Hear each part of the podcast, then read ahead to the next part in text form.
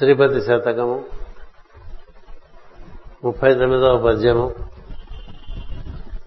అటులే పామరుడైన కొంతైన చేయంచంకుదును పాపము.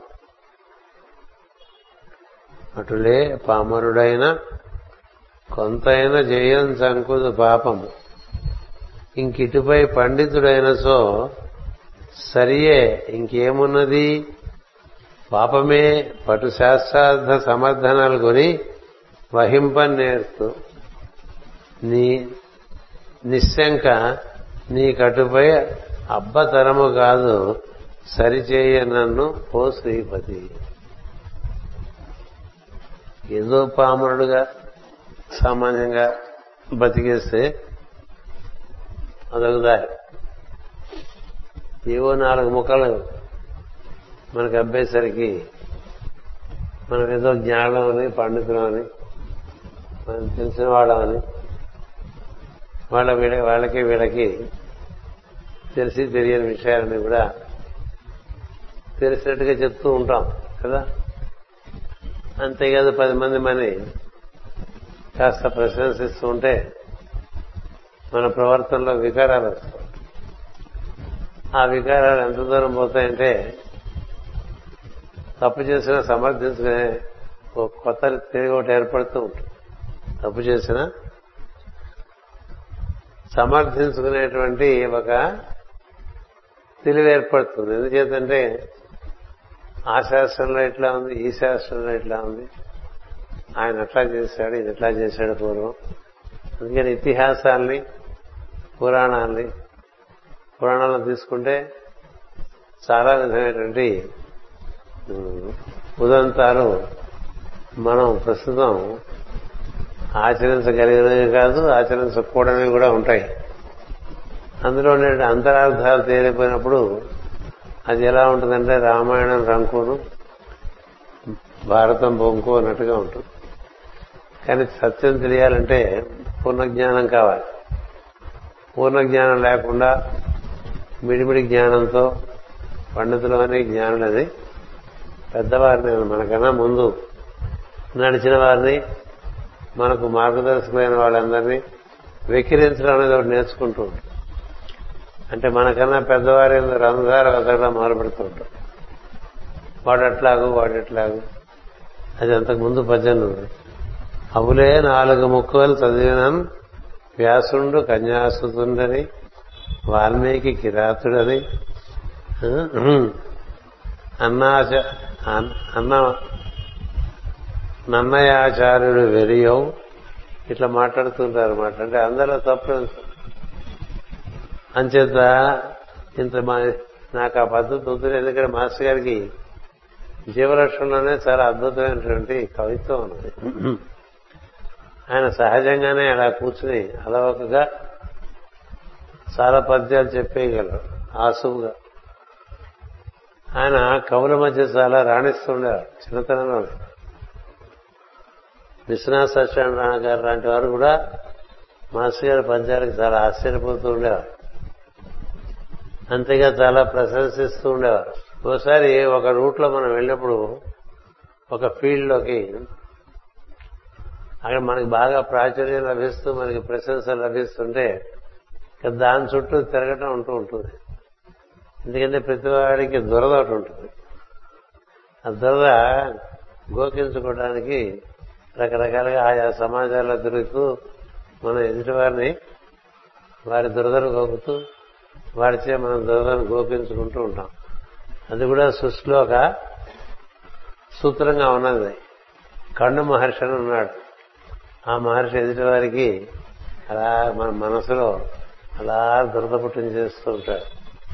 అంచేత ఈ వ్యాసంగంలో పడ్డాం అనుకోండి ఊరికే వాళ్ళని కామెంట్ చేయడం వీళ్ళని కామెంట్ చేయటం ప్రతి వాళ్ళని కామెంట్ చేయటం. ఊళ్ళో మనకన్నా పెద్దవాళ్ళని మనకన్నా బాగా సమాజానికి పనిచేస్తున్న వాళ్ళని తీరు కూర్చుని కామెంట్ చేస్తుంటాం మనకు అప్పచెప్తే మనం ఆ పనేం చేయలేం. కామెంట్ చేయడం తప్ప. అందుకని మాస్టర్ గారు ఏమంటున్నారు ఏమంటున్నారంటే పామరుగానే పోనిమ్ము నన్ను శ్రీపతి. నన్ను ఏదో సామాన్యుల్లో సామాన్యునిగా వచ్చి ఊరికే పేరు ప్రతిష్టలు ఇవన్నీ వచ్చినాయంటే ఇక మరి ఊరికే వేదికలెక్కి అసత్యాలు మాట్లాడుకుంటూ ఉండాల్సి వస్తుంది కదా? సత్కవులు హాలకులైననేమి నిజదార సుతోదర పోషణార్థమై. నువ్వు దైవంతో ఉండటానికి ఈ శరీర పోషణ అనేటువంటిది చేసుకుంటూ సాధన చేస్తూ ఉంటావు. అందుకని ఏదో శరీరాన్ని కుటుంబాన్ని పోషించడానికి ధర్మ మార్గం ఒకటి అవలంబిస్తే చాలు. ఇలా ఉండాలి అలా ఉండాలి అనుకుంటుంది అందుచేత ఇట్లా మనం కవులై పండితులైపోయి అందరినీ బాగా విమర్శించే రోజుల్లో మాస్టర్ ఉన్నారు. అప్పుడు మనకి చాలా రకరకాల కవిత్వాలు బయటకు వచ్చినాయి. అంచేత ఆ సందర్భంలో మాస్టర్ గారికి మనం ఈ దారి వద్దు అని ఈ దైవం యొక్క దారి ఆయనకి దొరికింది. అందులో ఆయన ప్రవేశించి దీన్ని విసర్జించారు. చాలా మంది అంటూ ఉంటారు తెలుగు ప్రజలు ఒక మహాకవిని కోల్పోయారు. మాస్టర్ గారు ఇలా యోగ మార్గంలో గడిపోయిన తర్వాత అంచేత అటులే పామరుడై కొంత అయినా చేయకుందు పాపం ఇటుపై. పండితుడైన సో సరియే ఇంకేమున్నది? పాపమే పటు శాస్త్రార్థ సమర్థనలు కొని వహింపనేతును నిశంకగా నీకటుపై అబ్బతరము కాదు సరిచేయ నన్ను పాడైపోయిన విషయాన్ని బాగు చేయడం కష్టం కదా? వంట పాడైపోయింది అనుకోండి దానికి ఎన్ని అడ్జస్ట్మెంట్స్ చేసినా అది ఇంకా రుచిగా రాదు. పక్కన పారేసి మళ్ళీ వండుకోవటమే. అలాగే ఏ పనైనా పాడైపోతుంటే దాన్ని మనం అక్కడ వదిలేసి కొత్తగా మళ్ళీ ప్రారంభం చేయడం మంచిది.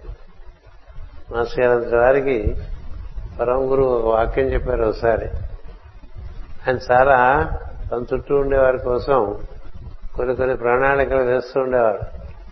వాళ్ళ జీవనానికి అది వినియోగపడుతుందని అవేవి కుదిరేవు కాదు. అందుకని వెంటనే ఆయన దాంట్లోంచి తప్పుకునేవారు. ఎందుకంటే ఒకసారి ఆయనకి నాకు చూపించారు ఆయన డైరీలో leave a confused plan and start a fresh leave a confused plan and start a fresh ఏదో పని మొదలు పెట్టాము అది సవ్యంగా వెళ్ళలేదు. దాంతో అలా గుద్దుకుంటూ కాలయాపన చేయడం చూడండి పలక చెరిపేసి మళ్ళీ రాయం. అలా చేసుకుంటూ ఉండు హాయిగా ఉంటుందని చెప్పారు. అలా మాస్ గారు ఈ దారిలో గడిపోయామంటే నీ తరం కాదు నన్ను బాగు చేయడానికి నేను కవి అయిపోతే నన్ను బాగు చేయడం నీ వల్ల కాదు ఇంకా చెప్పాను అందుచేత నన్ను ఇలాగ ఉంచేసేయి అని చెప్పి ఒక భావం ఆయన వ్యక్తం చేశారు. అందులో బాగున్న విషయం ఏంటంటే మనం శాస్త్రార్థ సమర్థనలను కొని వహింప నేర్తూ ఏం మనం? ఈ ధర్మం ఎలా కనిపిస్తుందంటే ఏం చేసినా ధర్మంగానే అనిపిస్తుంది. బాగా సూక్ష్మగ్రాహ్యం ధర్మం. ప్రతివాడికి వాడు చేస్తున్న వాడికి ధర్మమే అనిపిస్తుంది. ఏమిటంటే ఊళ్ళో వాళ్ళందరూ చేస్తున్నారు కదా. ఊళ్ళో వాళ్ళందరూ చేస్తున్నారు చేస్తే ధర్మం అవుతుందా అవును కదా. అంచేత అందరూ ఏ దారిని పోతే ఆ దారిని పోవటం అనేది ధర్మాన్ని అనుసరించడం అవ్వదు. వాళ్ళంతా గుడ్డివాళ్ళు వాళ్ళ దారిలో పోతున్నారు. నీకు తెలిసిన ధర్మాన్ని నువ్వు ఆచరిస్తూ ఉండాలి. ధర్మం ఆచరిస్తుంటే ఎక్కువగా విస్తృతం అవుతూ ఉంటుంది. అంతేకాదు దైవారాధన వల్ల కూడా మనకి బుద్ధి ప్రకాశం కలిగి ధర్మం తెలుస్తూ ఉంటుంది. లేకపోతే ఏ ధర్మం తెలియకుండానే బతికేస్తుంది. ధర్మం బాగా తెలియాలంటే భారతం చదువుకోమన్నారు. లేదంటే రాముని చరిత్ర బాగా క్షుణ్ణంగా చదువుకోమన్నారు. అది ఈ పద్దెనిమిది రోజులు మనకి అటుపైన బాగా భాగవతము పంచమ స్కంధము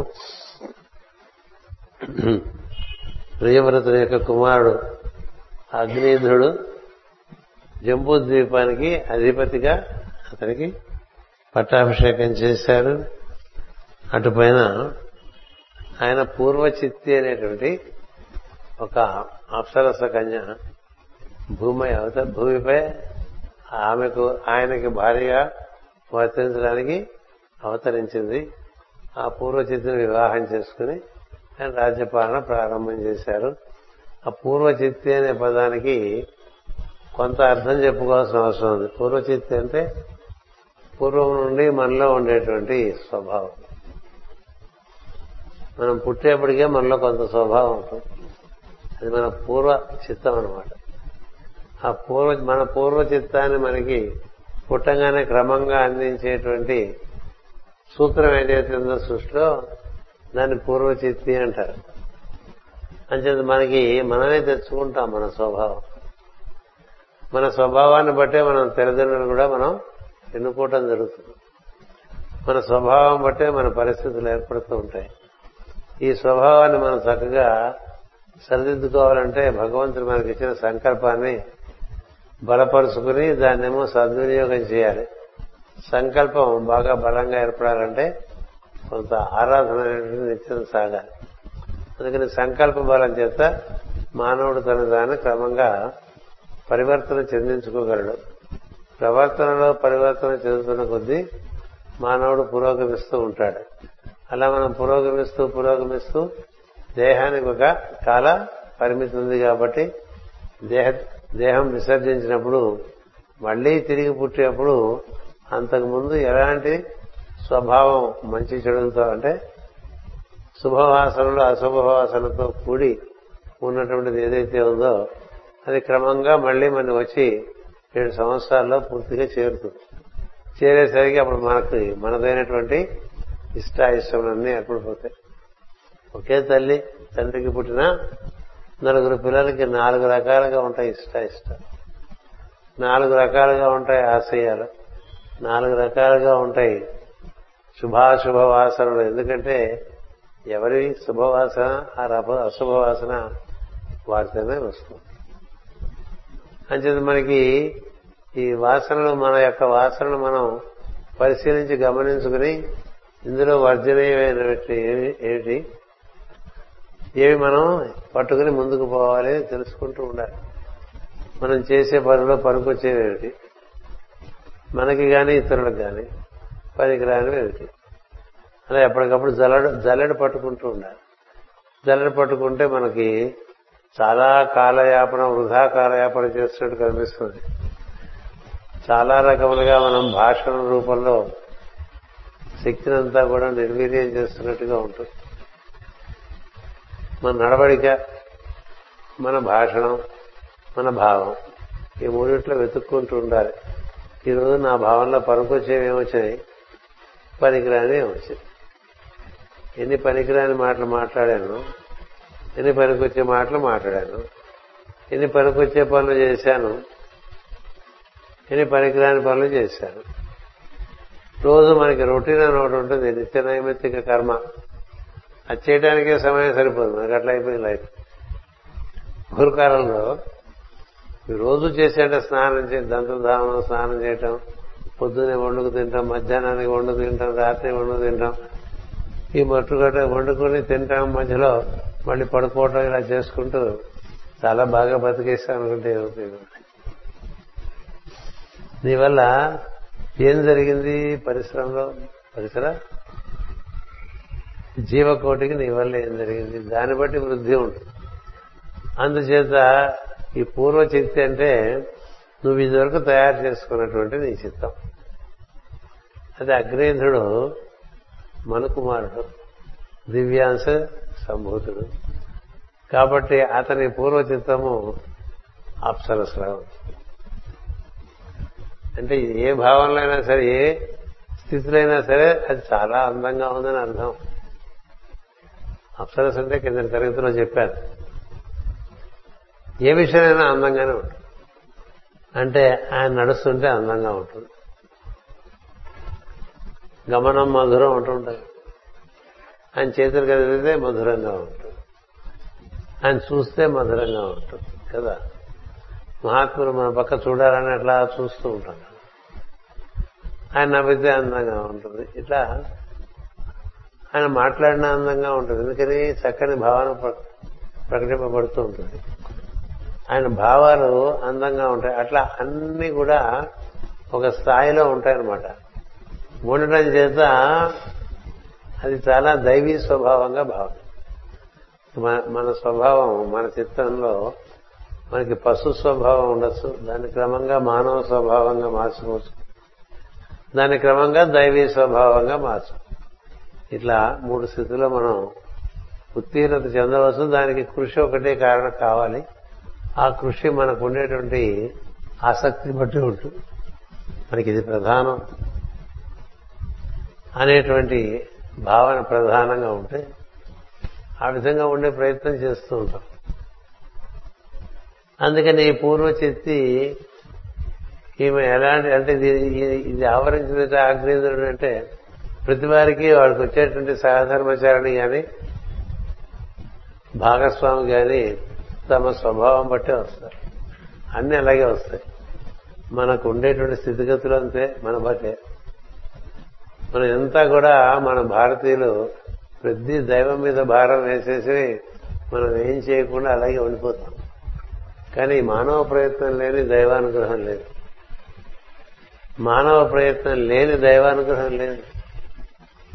ఏం చేద్దంటే మానవ ప్రయత్నం ఒక రూపాయి బిళ్ళకి ఒక ముఖం అయితే దైవానుగ్రహం ఇంకొక ముఖం. రెండు ముఖాలు లేకుండా బిడలేదుగా బొమ్మ బొరుసు. ప్రయత్నం ఉంటే అనుగ్రహం ప్రయత్నం లేకుండా అనుగ్రహం ఉండదు. వేదవ్యాస మహర్షి దాని గురించి భాగవతంలోనే చోట చెప్తారు. దాంపత్య జీవితం లేకుండా సంతానం లేదు. దాంపత్య జీవితం మాతో మాత్రమే సంతానం కలగదు.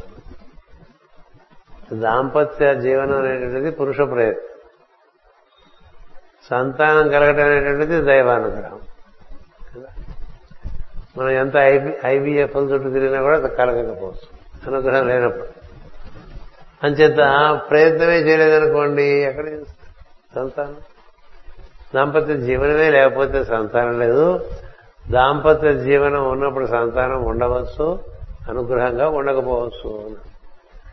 అంచేత నీ వంతు ప్రయత్నం లేకుండా నీకేం లభించదు.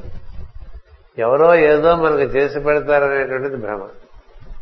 ఏం మనం ఒక అడుగు ముందుకేస్తే అటు నుంచి అనుగ్రహం కూడా ఒక అడుగు మన వైపుకి ముందుకు వేస్తూ ఉంటుంది. అంచేత మనం ఏం చేయకుండా గాలిలో దీపం పెట్టేసి దేవుడా దేవుడా దేవుడా అంటే గాలి లక్షణమే దీపం అర్పేయడం కదా ఇక నీకు టెన్షన్ తప్ప అది ఆరిపోతుందేమో ఎలా ఆరిపోతుంది? ఇక్కడ గాలి వస్తుంది. ఓ దీపం సమ్మె పెట్టావనుకో అది నిశ్చలంగా ఉంటుంది. అది నీ ప్రయత్నం. ఇట్లా మనం కొంత మన ప్రయత్నం పరిపూర్ణంగా చేస్తూ అటు పైన అవటం అవ్వకపోవటం మంచిది. వ్యవసాయదారుడికి పంట కూడా అట్లాగే వస్తుంది చేతి. చెట్టు చివరి రోజులు పంట కోసే టైంకి పెద్ద తుఫాన్ రావచ్చు. మొత్తం అంతా పోతుంది. కదా అందుచేత అలానే మళ్ళీ కృషి మానేస్తాడా? మళ్ళీ వర్షాకాలం రా- ఎండాకాలం రాగానే భూమి దున్నుతాడు వర్షాకాలం రాగానే మళ్ళీ నారు పోస్తాడు మళ్ళీ పెంచుతాడు. ఏం చేద్దా? తన ప్రయత్నం పని చేయాలి కదా. ఇలా ప్రయత్నం చేతనే మన యొక్క చిత్తం యొక్క వృత్తిలో మార్పు తీసుకురావాలి. ఆ వృత్తిని చక్కగా నియమించుకోగలగాలి. యోగ చిత్త వృత్తి నిరోధక.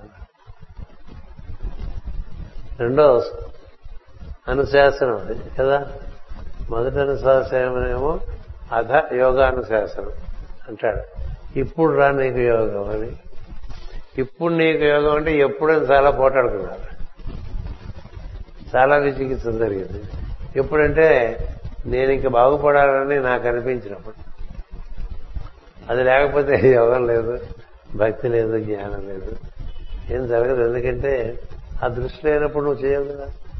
మనం పరీక్ష పాస్ అవ్వాలంటే చదువుకుంటాం. పరీక్ష పాస్ అవ్వక్కర్లేదు కూడా చదవం కదా. పరీక్ష పాస్ అవ్వాలని లేటుగా అనుకుంటే పరీక్ష అవ్వదుగా.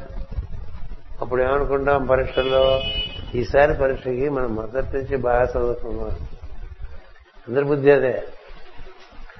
రోజు చదువుకుంటే పరీక్ష నాడు టెన్షన్ ఎందుకు ఉంటుందండి? రోజు చదువుకునే వాడికి పరీక్ష నాడు టెన్షన్. రోజు చదువుకోని వాడికే టెన్షన్. అంచేత అనునిత్యం సాధన చేసేవాడికి సులభంగా ఉంటుంది సిద్ధి. అనునిత్యం సాధన చేయకుండా ఇట్లా మనకి కక్కొచ్చినట్టు ఏదో పండగ రోజు ఒక పౌర్ణము ఒక ధనిష్ట నక్షత్రం ఒక గురుగారు పుట్టినరోజు అలాంటి రోజులు మనం ఊరికే పెడ పెడ పెడ పెడ చేసేస్తే. కాదు నాకు నేను యూనివర్సిటీ చదువుకునే రోజుల్లో రాత్రిపూట తొమ్మిదింటికి అందరికి బయటకు వచ్చేవాడు అవుట్ గేట్కి. అక్కడ మిరపకాయ కోట్లు మిరపకాయ బజ్జీల కోట్లు చాలా యాక్టివ్గా ఉండేవి. అందరూ వచ్చి మిరపకాయ బజ్జీ తినేసి రాత్రి అంతా చదువుకోవాలి. ఎందుకంటే పొద్దునే పరీక్ష. ఎగ్జామినేషన్ సీజన్ వస్తుందంటే మిరపకాయ బజ్జీ బడ్డీలు చాలా ఎక్కువ ఉండేవి అవుట్ గేట్ దగ్గర. అక్కడికి వచ్చి తినేస్తుండేవాళ్ళు టీ తాగేస్తుండేవాడు ఏదో కుస్తీ పట్టేస్తుండేవాడు నేను రాకపోతే వాళ్ళకి కోపంగా ఉండేది. నువ్వు రావే రానే అని వాళ్ళతో వెళ్ళి మరొక బజ్జీ తిని ఇంటికి వచ్చి పడు హాస్టల్ రూమ్కి వచ్చి పడుకునేవాడు ఏం చేద్దంటే రోజు చదువుకునేవాడు అర్ధరాత్రి వరకు చదవాల్సిన అవసరం లేదు. రోజు చదువుకునే వాడికి రోజు చదువుకున్నట్టే పరీక్ష కూడా చదువుకుంటాడు. పరీక్ష రోజు కూడా. అంతేగాని అర్ధరాత్రి వరకు మేలుకొని ఏవేవో కడుపులో రకరకాల వికారాలు అటుపైన వాటికి ఏదో మాత్రలు తలకాయ నొప్పి జ్వరం ఇవన్నీ పెట్టుకుని ఎట్టగొట్ట పరీక్ష రాసి కక్కినట్టు. అది మన స్వభావమే కదా. ఇలా అన్ని విషయాల్లోనూ మన స్వభావమే మనకి అంతరాయము మనకి సదుపాయం కూడా. అందుచేత ఈ పూర్వచిత్తు గురించి కొంత చెప్పాలని అనిపించేది ఇవాళ సాయంత్రం కిందకు వస్తున్నప్పుడు. ఎందుచేతంటే పూర్వచిత్తి అగ్నిందుడికి అగ్నిందుడికి ఏమి బ్రహ్మాండం ఇప్పుడు మహాత్ములకి చాలా సహకరించేటువంటి జీవిత భాగస్వాములు దొరుకుతారు కదా? అందుకనే మనం సీతారామాభ్యానమ అంటాం.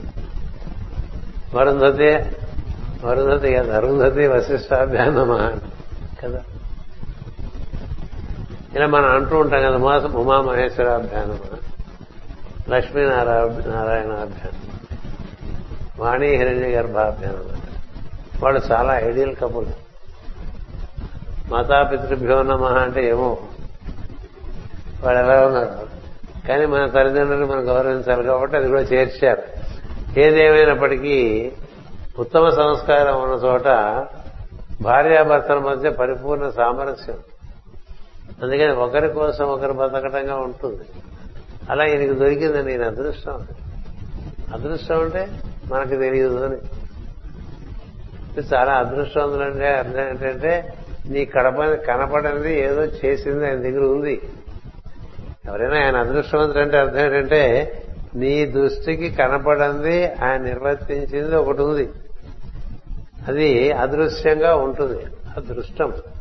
అదృష్టం అంటే నీ కంటి కనపడదు వాడి కంటికి కనపడదు కలిసి వస్తూ ఉంటుంది. కలిసి వస్తూ ఉంటే కారణము పూర్వకర్మయే. కలిసి రాకపోతే కారణము పూర్వకర్మయే. అప్పటికప్పుడు మారదు. ఎందుకంటే ఆల్రెడీ ఒక టైం టేబుల్ ప్రకారం జరిగిపోతూ అందుకని ప్రస్తుతం మనం చేయవలసింది సరైన పద్ధతిలో చేసుకుంటే భవిష్యత్తు బాగుంటుంది.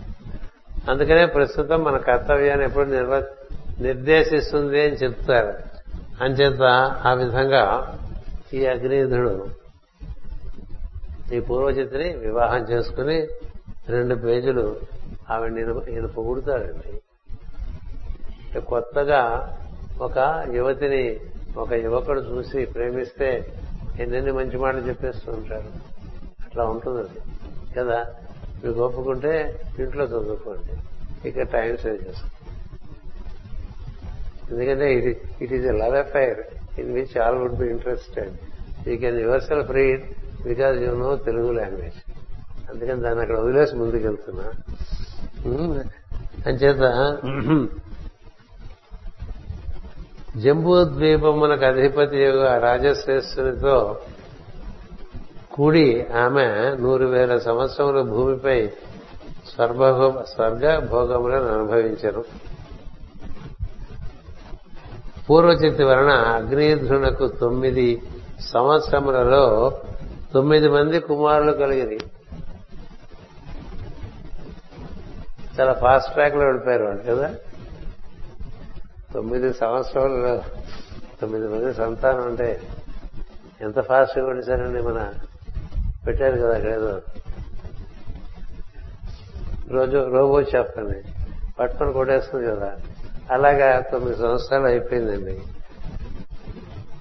వారు హరివర్షుడు ఇలా వృతుడు రమ్యకుడు హిరణ్మయుడు కురువు భద్రాసుడు కింపురుషుడు నాభి కేతుమారుడు అనేవారు. ఈ పేర్లని గుర్తుపెట్టుకోవడం అనేటువంటిది సులభమైన విషయం కాదు. గుర్తుపెట్టుకున్నా వెనకాల పేర్లు మర్చిపోతూ ఉంటాం. కొత్త వచ్చేసరికి పలక మీద రాసేసి మళ్ళీ తుడిచేసినట్టు ఉంటాయి. ఈ పేర్లు పర్వాలేదు కొంత మీరు మర్చిపోయినా. అంతకు ముందు పేర్లు మర్చిపోకూడదు. అది శాశ్వతంగా ఉన్నాయి ఇవి మార్పు చెందినాయి అందుచేత ఆమె వారిని గృహమున విడిచి అగ్నేయుని కూడా విడిచి బ్రహ్మలోకమునకు పోయాడు. ఇది మన సంస్కారంలో మన చాలా ఎక్కువగా చెప్తారు. సంతతి కోసమే భార్య సంతతి కోసమే వివాహం. కర్దమ ప్రజాపతి సంతతి కనాలను ఆ ఒక్క పని చేసి పెట్టి మాకు అని అడిగారు ఎవరు? బ్రహ్మా దేవతలందరూ గబ గబ గబ తొమ్మిది మంది కూతుళ్ళని కొడుకుని కనేసి నేను వచ్చిన పని ఏంది వస్తున్నాను వెళ్ళిపోయాడు అంటే వెళ్ళిపోతుంటే కంటే కంటే కాదు కదా వాళ్ళందరికీ పెళ్ళిళ్ళు చేయాలన్నారు. పెళ్ళిళ్ళు కూడా చేసేసాడు. మాటి మాటి నేను పోతున్నా అంటుండేవాడు ఆయన ఎంతసేపు కమండలం జంకచర్మం పట్టుకుని బయటకు వెళ్ళిపోవటానికి ఉత్సాహం చూపించేవాడు బాగా చెప్పుకున్నాం ఆయన మనకు ఆదర్శం. ఎందుకంటే పని అయిపోయిన తర్వాత ఉండకూడదు. పని ఉంటే ఉండాలి ఎట్లా ఉంటుంది? అలా వెళ్ళిపోయాడు అయిపోయింది. కదా? పని అయిపోయిన తర్వాత అమ్మవారు కూడా వెళ్ళిపోయింది సీతమ్మవారు. ఇదిగో నీ పిల్లలు నీ వంశాన్ని బాగా వృద్ధి చేసుకుని నీ వంశం ముఖ్యం కదా అనిపిస్తుంది ఇక్ష్వాకు వంశం ముఖ్యం కదా? ఆ వంశం కోసం కదా ఆయన అంత బాధపడ్డాడు. ఆ వంశం కోసం కదా. తను కూడా వెళ్ళిపోదాం సీతమ్మతో అనుకుంటే కుదరలేదు. అని చెప్పి ఆయన ఇదిగో నీ వంశాన్ని రక్షించుకో అని పిల్లల్ని అప్పచెప్పేసి వెళ్ళిపోయినాడు ఇట్లా సంతానం కని కర్తవ్యాలు నిర్వర్తించి వెళ్ళిపోవటం అనేటువంటిది గృహస్థాశ్రమంలో ధర్మం. అలా చాలా మంది నిర్వర్తించిన కథలు కూడా మనకు ఉన్నాయి అందుచేత ఈవిడేం చేసిందంటే వాళ్ళందరినీ గృహమున విడిచి అగ్నేయుధుని కూడా విడిచి బ్రహ్మలోకమునకు పోయాను అక్కడి నుంచి వచ్చింది ఆవిడ. అక్కడి నుంచి వచ్చిన అప్సరస్ కదా. మాస్టర్ గారు దీనికి వివరణ ఇచ్చారు. మొదటి నరదేహదారుడైన ఈ జంట ఈ భూమిపై తొమ్మిది విధములైన నరజాతులకు కారణమైనని అయినని అర్థము. తొమ్మిది రకాల నరజాతులు.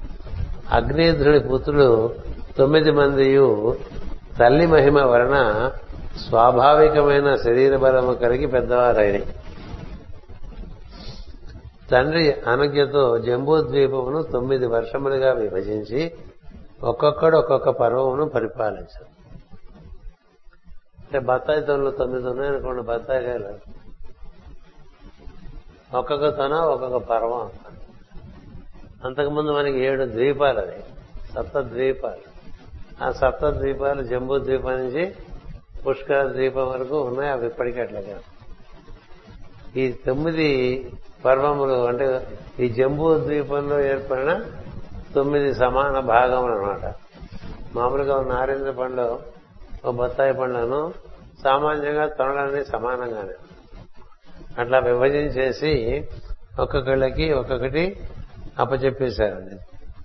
జమ్మూ ద్వీపం తొమ్మిది వర్షములుగా విభజించి ఒక్కొక్కనికి ఒక్కొక్క వర్షమును అందించాడనమాట వ్యక్తిగత భౌతిక శరీరమున వీరిది వీరు తొమ్మిది మందిను ప్రసవమునకు ముందున తొమ్మిది మాసములు అని. మనలో కూడా నవమాసములు ఒకటి ఉంది కదా.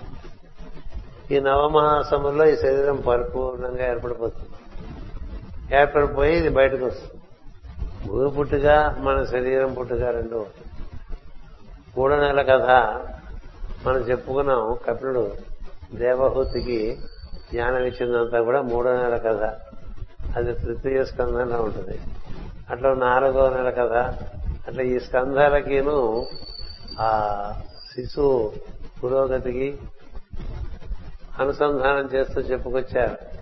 అట్లాగే తొమ్మిది అయిన తర్వాత పదవది బయటకు వచ్చినటువంటి శిశువు కదా? అందుకని భాగవతం కూడా పదవ స్కందంలో శ్రీకృష్ణుని యొక్క జననం ఉంటుంది.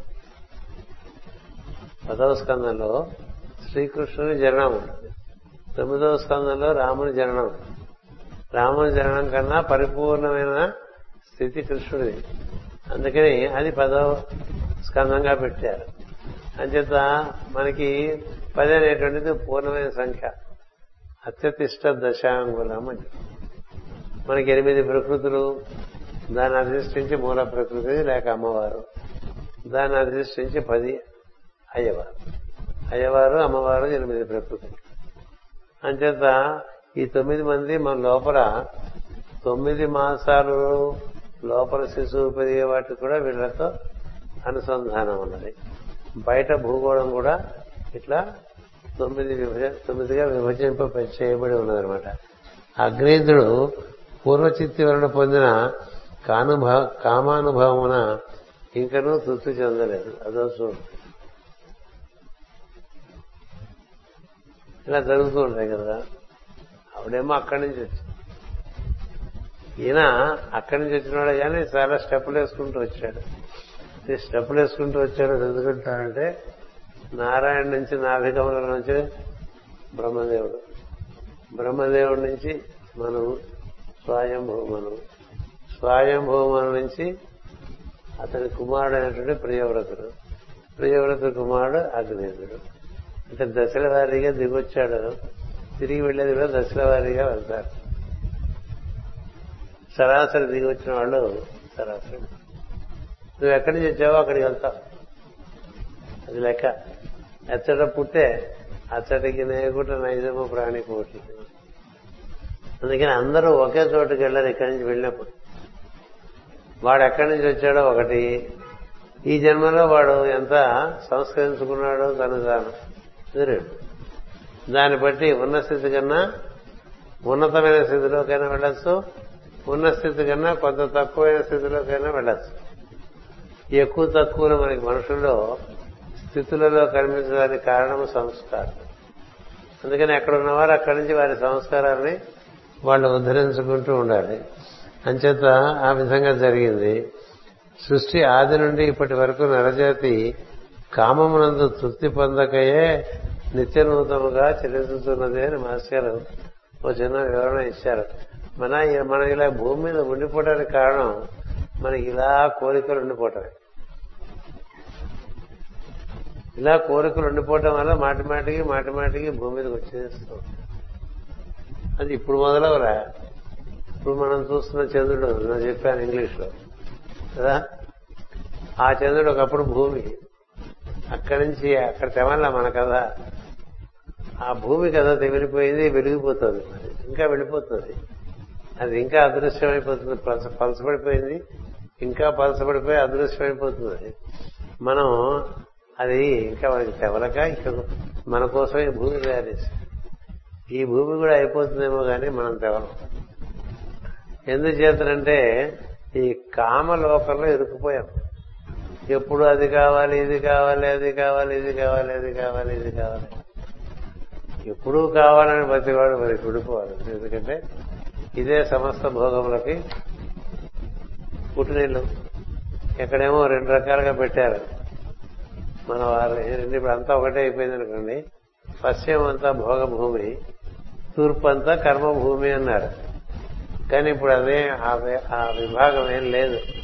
ఎందుకంటే మనం కలిపేశాం. మనమేం పెద్ద కర్మిస్తులం కాదు.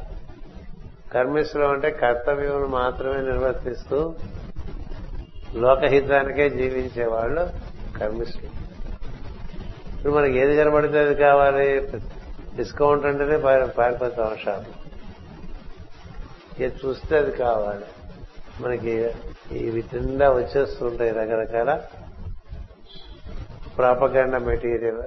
అది పట్టుకుని వాటిని వెంట పడిపోతూ ఉంటాం. అందుకని east or west desire is common. అందుకని ఈస్ట్లో ఉండే వాళ్ళు కర్మిస్ట్ అవుతారంటే అర్థం ఏంటంటే east is in the head west is in the base. మనకి ఉదర విధానం కిందంతా పశ్చిమంగా తీసుకోవచ్చు. ఉదర విధానం పైనంతా తూర్పుగా తీసుకోవచ్చు. నీ ప్రజ్ఞ ఎక్కడ ఉందో దాన్ని బట్టి. అందుచేత ఈ నరచేత అంతా కూడా ఈ ఒక్క కారణం చేతే ఇవాళ వరకు భూమి మీద ఉండిపోయిందని మాస్టర్ గారు చిన్న వివరణ రాశారు. అతడు అప్పటికి పూర్వచిత్తినే తలసుసు వేదోక్తములైన కర్మలు ఆచరించి దానికి సమానమైన లోకముకు బ్రహ్మలోకమున నివసించారు. అది. అంటే ఆవిడకి ఇంకా ఆయన మీద మనసు పోలే. ఆవిడ సంతానం కన్నది భర్తతో ఉన్నది పరిపాలనలో కూడా తోడుగా ఉన్నది. అన్ని చేసేసింది వెళ్ళిపోయేప్పుడు అల్లబడేసింది మాస్టర్ గారు వాక్యాలు చెప్పాలంటే అలా మనం స్నానం చేసినప్పుడు గుడ్డ కట్టుకుని చేసేవాళ్ళు అండి వరకు ఇప్పుడు కూడా అదే చెప్తుంది శాస్త్రం. గుడ్డ కట్టుకుని చేయాలని. ఆ తడి ఎలా పడేయం? సచేల స్నానం అంటారు దాన్ని. గుడ్డతో స్నానం చేయటం.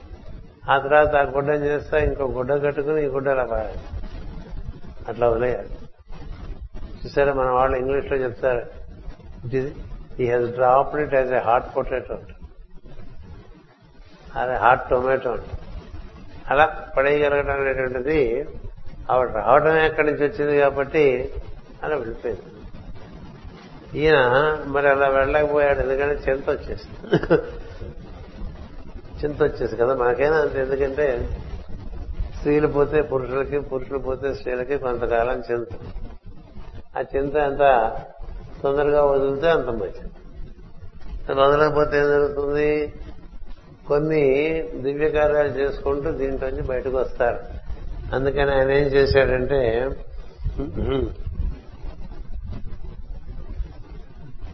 పూర్వచిత్తినే తలసుసు వేదోక్తములైన కర్మలు ఆచరించి దానికి సమానమైన లోకముకు బ్రహ్మలోకమును నివసించాడు. తత్తుల్యమైన బ్రహ్మలోకం. వాడు ఎంత చేశాడో అంతే. ఆవిడ ఒరిజినల్ బ్రహ్మలోకం. ఆవిడ ఒరిజినల్ బ్రహ్మలోకం అండి. ఇది బ్రహ్మలోకం లాంటిది. బ్రహ్మలోకం వేరు బ్రహ్మలోకం లాంటిది వేరు కదా. కదా? అందుకని ఇలాంటిది వాడితే అది కాదనే అర్థం. పూర్వం సినిమాలో ఒక కథానాయకుడు ఒక స్త్రీని నువ్వు నా అక్కయ్య లాంటిది నువ్వు నా అక్కయ్య లాంటివి అంటే అది వింటూ ఉంటుంది వింటూ ఉంటుంది అని మండిపోతూ అక్కయ్య లాంటిదన్నా అక్కయ్యనా అని అడుగుతుంది. ఎందుకని దా ఆవిడకి తెలుసు తన అక్కయ్యే వీడికి తెలియదు వీడు అక్కయ్య లాంటిది అంటాడు. ఇంకా ఆయన చెట్ట చివరి సినిమాకి వచ్చేసరికి అక్కయ్య లాంటిదేంట్రా అక్కయ్యనే నేనని చెప్తుంది. అది ఎలా అంటాడు? కథ ఉంది వెళ్ళి నాన్న మీ నాన్న అడిగి. అట్లా మనకి సందర్భంగా కొంచెం ఉల్లాసంగా ఉంటుందని చెప్తున్నా. అంతస్తులు అనే సినిమా. అందుచేత ఇక్కడ ఏం జరుగుతుందంటే ఎంతో విచిత్రంగా రాశారు చూడండి. ఆవిడ బ్రహ్మలోకంకి వెళ్ళిపోయింది. ఎందుకంటే ఆవిడ పుట్టింటికి వెళ్ళిపోయినట్టుగా వెళ్ళిపోయింది అక్కడి నుంచే వచ్చింది కదా. ఈయన తత్తుల్యమైన లోకంలోకి వెళ్ళారని రాశారు. కర్మ రాశించి దానికి సమానమైన లోకమగు బ్రహ్మలోకంలో నివసించారు. తదనంతరము నాభి మొదలగు తొమ్మిది పుత్రుడు మేరు పుత్రికలను తొమ్మిది మందిని వివాహమాడారు నాభెవరు ఈయన కొడుకు మొదటి కొడుకు. అంటే ఏం చేశారు? మిగతా వాళ్ళ కదా పక్కన పెట్టారు. వీళ్ళు తొమ్మిది మంది కొడుకులు కదా. అందులో అగ్నేంద్రుడు ఒకటే చెప్పారు. తర్వాత ఎవరున్నారు? వీరబాహు ఉన్నాడు. ఆ తర్వాత యుద్మజీకుడు ఉన్నాడు. మిమ్మల్ని ఎక్కువ బాధపడలేండి ఎందుకంటే మీకు ఎంత గుర్తుందో నాకు తెలియదు నాకు కూడా బాగా గుర్తు చేసుకుంటే ఏడో ఎంతో గుర్తు రావచ్చు చోటు అది పరిస్థితి. అంచేత ఈ నాభి మేరు పుత్రులను తొమ్మిది మందిని తర్వాత నాభి మొదలగు తొమ్మిది మంది పుత్రులు మేరు పుత్రులను తొమ్మిది మందిని వివాహమాడని అందు నాభి అని వాడు మేరుదేవిని వివాహమాడను కింపురుషుడు ప్రతిరూపము వివాహమాడను ప్రతిరూపను. హరివర్షుని భార్య ఉగ్రదంష్ట్ర ఇలావతుని భార్య లత. రమకుని భార్య రమ్య. హిరణ్మయుని భార్య శ్యామ. కేతుని భార్య భద్రాసుని భార్య కేతుని భార్య నారి భద్రాసుని భార్య భద్ర. అందు నరశ్రేష్ఠుడైన నాభి సంతానము కోరి తనను భార్య అయిన మేరుదేవిను శ్రద్ధాభక్తులతో వాసుదేవుని పూజించింది ఇప్పుడు కూడా మనం క్రిటికల్ స్టేషన్స్లో ఏం జరుగుతుంటే మధ్య మధ్యలో అట్లా ఊరికి సంతానం కనేయటం కాదు. మనం భగవంతుని ఆరాధన చేసి సత్సంతానం పొందాలి అనే బుద్ధి. మంచి విషయం. ఇలా పెళ్ళి చేయగానే అలా పిల్లలు పుట్టించుకుంటేయడం ఒక పద్ధతి కదా. పెళ్ళి చేసిన తర్వాత ఇద్దరు స్నేహితులుగా ఉండి కొన్నాళ్ళ పాటు ఒకరినొకరు బాగా అర్థం చేసుకుంటూ ఇద్దరు కలిసి పూజలు పునస్కారాలు చేసుకుంటూ వాళ్ళ సంస్కారాలు పెంచుకుని రాత సంతానం కంటం వీడు అలా చేశారనమాట అంచేత భార్య అయిన మేరుదేవి శ్రద్ధాభక్తులతో వాసుదేవుని పూజించింది ప్రసర్గములు అనబడు ధర్మములు ఆచరించుతూ శ్రద్ధతో పరిశుద్ధములైన ద్రవ్యములను సేకరించి సరి అయిన పూజా ప్రదేశమును ఏర్పరచుకుని సరి అయిన కాల నిర్ణయము చేసుకుని చక్కని మంత్రజ్ఞానము కలిగి ఋత్విక్కులను మంచివారిని ఎంచుకుని పుష్కలముగా దక్షిణమిచ్చుచు విధి విధానముగా ఆరాధించి విష్ణుదేవుని మెప్పించింది. అంటే వీళ్ళు ఇంకొక ట్రెడిషన్ ప్రవేశపెట్టారు దృష్టిలో. ఓ సాంప్రదాయాన్ని ఏర్పరిచారనమాట ఇక్కడ మాస్టర్ గారు దీన్ని వివరణిస్తున్నారు నిత్య జీవితం నందు గృహస్థాశ్రమాలకు కావలసిన చక్కని వస్తు సామాగ్రిని సామగ్రిని సమకూర్చుకునుట అంటే మనకి కుర్చీలు బలలు సోఫాలు టీవీలు అవి కాక కొంచెం ఇంట్లో పసుపు ఇంట్లో కుంకుమ ఇంట్లో గంధం ఇంట్లో కర్పూరం ఇంట్లో ఒక గంట అవన్నీ ఉండాలి. ఇంట్లో కొబ్బరికాయ కూడా ఉండాలి మనకి అవన్నీ ఇంపార్టెంట్ కాదు అవసరమైతే తెప్పిస్తూ ఉంటాం పక్కకి కదా. ఇంట్లో నవధాన్యాలు ఉండాలి. ఓపికంటే నవరత్నాలు ఉండాలి. ఏవి ఏర్పరచుకోవడం వల్ల ఇల్లు శుభప్రదంగా ఉంటుందో ఇంటికి ఎప్పుడు తోరణాలు ఎండిపోయే లోపల మారుస్తూ ఉండాలి. ఇంటి ముందు ముగ్గు ఉండాలి ఇలాంటివన్నీ మనకి క్రమక్రమంగా క్రమక్రమంగా గృహస్థులకు ఇచ్చారు. ఎందుకంటే వాళ్ళకి మేధస్సు చాలా తక్కువ కాబట్టి పరిరక్షణ ఎక్కువగా ఏర్పాటు చేశారు. అందుచేత నిత్య జీవితంలో గృహస్థాశ్రమానికి వలసిన చక్కని వస్తు సామాగ్రిని సమకూర్చుకునుట పరిశుద్ధమైన ప్రదేశము గృహక్షేత్రాదుల ఏర్పరచుకుని జీవించుట శ్రద్ధతో ఇల్లు ఇల్లు వాకులి తీర్చుకుంట మున్నకు క్రమబద్ధమైన ప్రవర్తనకు కావలసిన శాస్త్రములనన్నిటినీ నరజాతి కనిపెట్టినని అర్థము. ఇంకను ఏ ద్రవ్యములు ఆహార విహారములకు ఆరోగ్య వృత్తికి పనికొచ్చునో ఏ ద్రవ్యములు పనికిరావో ఏ ప్రదేశములు విహార యోగ్యములో ఏవి కావో ఏ కాలం అనుకూలమో ఏది అనుకూలము కాదో తెలుసుకుని శాస్త్రములను కూడా కనిపెట్టింది. పనులు చేసి పెట్టుటకు ఎవరు నమ్మకమైన వారో ఎవరు కారో తెలుసుకుని ఏ విధానమున గృహస్థులు పని చేయించుకొనవలనో ఎవరికి ఎంత ప్రతిఫలము ఎట్లు ముప్పు చెప్పవలనో అని విషయములను లెక్కలను నేర్చుకునేది. ఈ శాస్త్రాదులను సక్రమముగా వినియోగించుకును. వైరాగ్యముతో నారాయణుడికి సమర్పణగా కర్మలు ఆచరించి తరించు విద్యను కూడా నేర్పింది ఇది మాస్టర్ వివరణ. అంటే ఇవన్నీ మనకి నరజాతి ఏర్పడుతున్నప్పుడే నరజాతికి కావాల్సినటువంటి సాంప్రదాయాలు కూడా ఏర్పడతాయి. అంచేత ఇంట్లో ఏముండొచ్చు ఏముండకూడదు కూడా తెలియాలి. ఇంట్లో విస్కీ బాటిల్ ఉండకూడదు ఎందుకని? అది మత్తు పదార్థం ఇంట్లో సిగరెట్ సిగరెట్ పెట్టి ఉండవు. ఇంట్లో చీట్ల ప్యాకులు ఉండవు. ఇంట్లో అసప అపరిశుద్ధమైనటువంటి వస్తువు ఉండకూడదు. ఇంట్లో పగిలిపోయిన అద్దం ఉండకూడదు. అంతా అట్లా బయట వేస్తే అందులోంచి సర్దుపోయి చదువు చూసుకుంటూ ఉంటారు. ఉండదు ఇంట్లో ఏదైనా పాడైపోయిన వస్తువును వెంటనే బాగు చేసేసుకోవాలి లేకపోతే పాడేయాలి. చేయని వస్తువు ఇంటి నిండా ఉన్నాయి. అవి మన నుంచి మన యొక్క ప్రజ్ఞ బాగా తీసుకుని బతుకుతూ ఉంటాయి.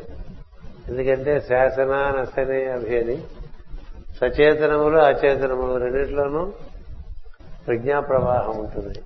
అందుకని అచేతనం అది అప్పటికే పాడైపోతే నీ దగ్గర నుంచి తీసుకుంటూ ఇంట్లో గొప్పకి మనం ఒక పూజా వేదిక ఏర్పాటు చేసుకుంటే నిత్యం అక్కడ ఏదో రకమైనటువంటి ధూపదీప నైవేద్యాలు ఉంటాయి.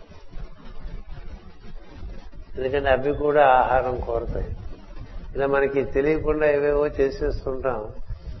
కానీ చేయవలసిన విధానం మాత్రం శాస్త్రాల్లో చాలా చక్కగా చెప్పారు. బుద్ధిమంతులైన వాళ్ళు ఒక్కొక్కటి ఒక్కొక్కటి ఒక్కొక్కటి ఆ విధంగా తయారు చేసుకునే ప్రయత్నం చేయాలి. ఇంట్లో రోజు పొద్దున సాయంత్రం ఒక దీపం వెలగాలి కనీసం. ఇంకా ఎక్కువ దీపాలు వెలిగితే మంచిది. ఇంత దీపం పెట్టకపోతే ఆయన దయ్యాల కొంప అయిపోతూ అంచేత వారి శ్రద్ధాభక్తులకు సంతసించి భక్తవత్సరుడైన నారాయణుడు స్వయం పరిపూర్ణమైన అవయవ సౌష్ఠముతో యజ్ఞస్వరూపమైన నాభి హృదయమున తన మూర్తిని దర్శింపజేయ సంకల్పించారు వీళ్ళు సంతానం పొందడానికి బాగా తపస్సు. అందుచేత ఏం జరిగింది? వారి శ్రద్ధాభక్తులకు సంతసించి భక్తవత్సరుడైన నారాయణుడు స్వయం సంపూర్ణమైన అవయవ సౌష్ఠవముతో అంటే ఒక విరాట్ పురుషుడు రూపంలో ఒక మాన పరిపూర్ణ మానవ రూపంలో. ఆ రూపంలో యజ్ఞ స్వరూపమైన నాభి హృదయమున అంటే ఆయన నాభి యొక్క కార్యక్రమాలు అన్ని కూడా ఆయనకి ఎటువంటి అనుభూతి ఇచ్చిందంటే అంతా ఇక్కడే జరుగుతున్నట్టు భావన కలిగింది. హృదయం అందే సమస్తమైన ఆరాధన జరుగుతున్నటువంటి భావన కలిగింది. అందుకని నాభి హృదయమున తన మూర్తిని దర్శింపచేయ సంకల్పించారు అంటే హృదయం అందు దర్శనం అనమాట దీనికి మాస్టర్ గారు వివరణ ఇచ్చారు. పరిపూర్ణమైన అవయవ విభాగముతో నరదేహములు పుట్టుటకు మాతృకగా నారాయణుడు ఒక రూపమును నిర్దేశించి భూమికి ఇచ్చారు. భార్య భూమి. ఆ రూపము ఈ దిగువ వర్ణింపబడిన దిగువ వర్ణింపబడుచున్నది. చక్కని అందమైన భుజములు ధరించి పీతాంబరమును అలంకరించుకొని వక్షస్థలమున శ్రీవత్సమను పుట్టుమసతో పుట్టుమచ్చ కలిగి వక్షస్థలముననే కౌస్తుభమణియను హృదయమును రూపొందించి లక్ష్మీదేవి సౌందర్యం ముద్రించుకున్న వక్షస్థలముతో శంఖము చక్రము గదా పద్మము ఖడ్గము మొదలగు దివ్యాయుధములు ధరించి ఉండెను. నవరత్నమయమైన బంగారు కిరీటము తడుకు మనసు దిక్కులకు కాంతులను ప్రసరింపజేయుచుండెను చెవులకు కుండలములు నడుమునకు మొలనూలు దాల్చెను. రత్నాలు తాపిన బంగారు హారములు కేయూరములు నూపురములు మొదలగు భూషణములన్నీ ధరించి ఆ దంపతులకు ప్రత్యక్షమయ్యాను. అతడు వారికి చతుర్భుజుడిగా భాషించాను. ఈ రూపాన్ని భాగవతంలో చాలా సార్లు మాటి మాటికి మాటి మాటికి మాటి మాటికి వర్ణిస్తాం. అందుకనే మనకి శ్లోకం కూడా ఉంటుంది. జయ సదా సవిత మండల మధ్యవర్తి. నారాయణ సరసిజాసర సన్నిధిష్ట. కేయూరవాన్ మకర కుండలవాన్ కిరీటి. హారీ హిరణ్మయవపు ధృత శంఖ చక్ర అట్లాగే క్షీరోదన్ ప్రదేశ్ క్షీరోదన్వత్ ప్రదేశం అంటుంది కదా? వాటి యొక్క అర్థం తెలుసుకుని చదివితే ఆ రూపం అట్లా నీకు ముందు మనసులో ఆ రూపం కడుతుంది. దాన్ని బాగా ఆరాధన చేస్తుంటే హృదయంలోకి దిగుతుంది. అలా హృదయంలో వాడు బాగా ఆరాధన చేయటం వల్ల ఆయనకి వాళ్ళకి హృదయంలో దర్శనం ఇచ్చాడు. చతుర్భుజుడు అష్టభుజుడు అను పదములు పురాణ కవి సమయమున అహోరాత్రాదుల అందరి వేళలకు సంకేతములు. కాలస్వరూపుడైన విష్ణువు సూర్యోదయ సూర్యాస్తమయములు అర్ధరాత్ర మధ్యాహ్నములు అనబడు చతుర్భుజములతో అహోరాత్ర స్వరూపుడై భాషించును. అమావాస్య పూర్ణిమ శుక్లాష్టమి కృష్ణాష్టమి అని చతుర్భుజములతో ఏడేసి దినములకు ఒక వారము చొప్పున మాస స్వరూపుడై భాషించును. ఏడు వారాలకి ఏడు వారాలకి ఆ ఏడు చెప్పారు. అమావాస్య పూర్ణిమ తర్వాత శుక్లాష్టమి కృష్ణాష్టమి అని చతుర్భుజములతో ఏడేసి దినములకు ఒక వారము చొప్పున మాస స్వరూపుడై భాషించను. ఉత్తరాయణము దక్షిణాయనము ఉత్తర విశ్వము దక్షిణ విశ్వము అని చతుర్భుజములతో సంవత్సర పురుషుడై వెలుగొందును. ఇందులో వివరములనియు ఈ పంచమ స్కందమున ద్వితీయాశ్వాసమున ఎనభై మూడవ పద్యం నుండి తొంభై నాలుగవ పద్యం వరకు వర్ణింపబడిన జ్యోతిష్ చక్రమూర్తి ఎందు వివరింపబడును. మనకి చతుర్భుజం అనేటువంటిది చాలాసార్లు చెప్పుకుంటూ ఉంటాం. చతుర్మూర్తి చతుర్బాహు చతుర్వ్యూహ చతుర్గతి చతురాత్మ చతుర్భావ చతుర్వేద విధేయకపాత అలాగే చతుర్వర్గ ఫలం జ్ఞానం కాలావస్థ చతుర్యుగ చతుర్వర్ణమయోలోక తత్సర్వం చతుర్ముఖ. ఇక నాలుగు నాలుగు నాలుగుగా సృష్టి గురించి చెప్పే ఒక విధానం ఉన్నది. ఆ తర్వాత ఎలాగో వస్తుంది కాబట్టి ఉండండి దాని గురించి మనం ఎక్కువ ప్రస్తుతం తాపత్రయపడక్కర్లేదు. ఇట్లు ప్రత్యక్షమైన పరమేశ్వరుని చూసి పెన్నిధి చూసిన పేదల వలె అతడి వారందరూ శిరస్సును వంచి నమస్కరించి ఇట్లు స్థుతించేది వాళ్ళకు కూడా కనబడ ఏది? వీళ్ళు చేసినట్టు వేదోక్త కర్మలు చేయించే వాళ్ళకు కూడా కనబడ ఆయన చేత ఒక స్థుతి ఉంటుంది మనకి భగవత్ స్థుతి భాగవతంలో అప్పుడప్పుడు మధ్య మధ్యలో మనకి వస్తూ ఉంటుంది. ఎందుచేతంటే తద్వారా మనం కథ ఉపక తెలుసుకుంటూ ఉంటాం. మధ్య మధ్యలో భగవంతుడితో అనుసంధానం చెందే ఓ ప్రయత్నం జరుగుతూ ఉంటుంది స్థుతి వల్ల. అందుచేత ఇక్కడ ఈ విధంగా చెప్తున్నారు. నీవు పరిపూర్ణ స్వరూపుడవై ఉండియు మా పూజను నిరాదరింపక మన్నించింది పెద్దలు నియమము చేసిన విధమున మేము నిరంతరము నీ చరణారవింద సేవ చేసుకుందాము. ఇంక కనిపించాడు కదా అని ఇంకా తృప్తి పడిపోకుండా మొట్టమొదటి వాళ్ళు ఏం చెప్పారు? ఈ రూపాన్ని ధ్యానం చేసుకుంటాం in this form we shall ever worship you అని గొప్ప విషయం కదా మన దర్శనం అయితే ఊరంతా చెప్పుకుని ఇంక మర్నాడు నుంచి మానేస్తాం. దర్శనం అయింది కదా. కదా. ఒకసారి దర్శనం అయితే ఎప్పుడు దర్శనం అవుతుందో కళ్ళు మూసుకుంటే కళ్ళు మూసుకుంటే ఎప్పుడు కనపడుతున్నాడు అనుకోండి అది లెక్క. ఇలా కళ్ళు మూసుకోగానే అలా మీరు ఉపాసన చేసే దివ్యమూర్తి కనిపిస్తూ ఉంటే అది ఉపాసన సిద్ధి. అది దొరికేంత వరకు ఆరాధన చేసుకుంటూనే ఉండాలి. అందుచేత ఈ విధంగా మేము నిరంతరం నీ చరణారవింద సేవ చేసుకుందాము అన్నారు. ముందు మేము ఇప్పుడు నిన్ను స్థుతిస్తున్నా మనసు నీ మహిమ తెలిసి కాదు. మనకేం తెలీదు. ఎవరు చెప్పారు ఇలా చేసుకుంటే బాగుంటుందని. అలా చేసుకుంటున్నాం. కొంత దర్శనం అయింది. ఇంకా అవుతుంది ఇంకా అవుతుంది ఇంకా అవుతుంది ఎంత అవుతుందంటే ఆయన పరిపూర్ణ రూపం అంతా తెలియదు. కదా? ఆయన? బ్రహ్మాండం అంతా ఆయన నిండి ఉన్నాడు కదా. అంచేతనే ఆయన విరాట్ అన్నారు. విరాట్ అంటే హిరణ్యాండము లేక బ్రహ్మాండము. అందులోంచి ఆయన మళ్ళీ ఏర్పడ్డాడు విరాట్ పురుషుడుగా.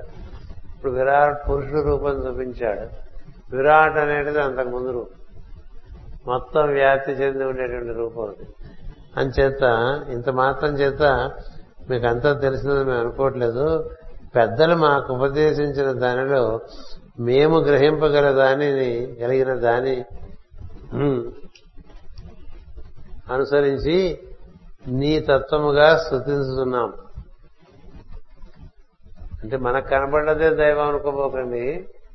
మనకు కనపడ్డది అప్పటికి మనకి ఏది అవసరం అది కనపడ్డది. మొత్తం దైవం కనపడేది చూడలేరు. అర్జునుడు చూడలేకపోయాడు. కదా కురుసభలో ఎవరు చూడలేకపోయారు? ఎవరు చూడలేరు. ఎవరు చూడలేరు. అసలు ఆ తేజస్సుకి కళ్ళు మూసుకుపోతే కళ్ళు పోతాయి కూడా. అందుచేత చూడగలిగినంత చూపిస్తారు. ఎంత మాత్రమా ఎవరు తలచినా అంత మాత్రమే నీవు. అందుకని చూస్తూ చూస్తూ చూస్తూ ఉంటే అది ఎంతో మనకు తెలియదు చివరికి అందరూ కలిసిపోవటమే. అంచేత దానికి మాస్టర్ గారు వివరణ ఇచ్చారు. భాగవత మార్గమును ఉపదేశించిన పెద్దలు ఈ భూమిపై జీవరాశుల రూపములు అన్నీ విష్ణుని క్రీడా రూపములే అని చెప్పుదురు. మరి ఊహించండి ఒక్కసారి అన్ని. ఊహించగలమా ఎనభై నాలుగు కోట్ల రకాల జీవరాశులు ఉన్నాయని చెప్తారు. ఎనభై నాలుగు కోట్లు. మనకేది తెలుసు? మనకేది తెలుసు? అని తెలియదు కదా. మనకు తెలిసినవన్నీ అనుకుంటాం. అందుచేత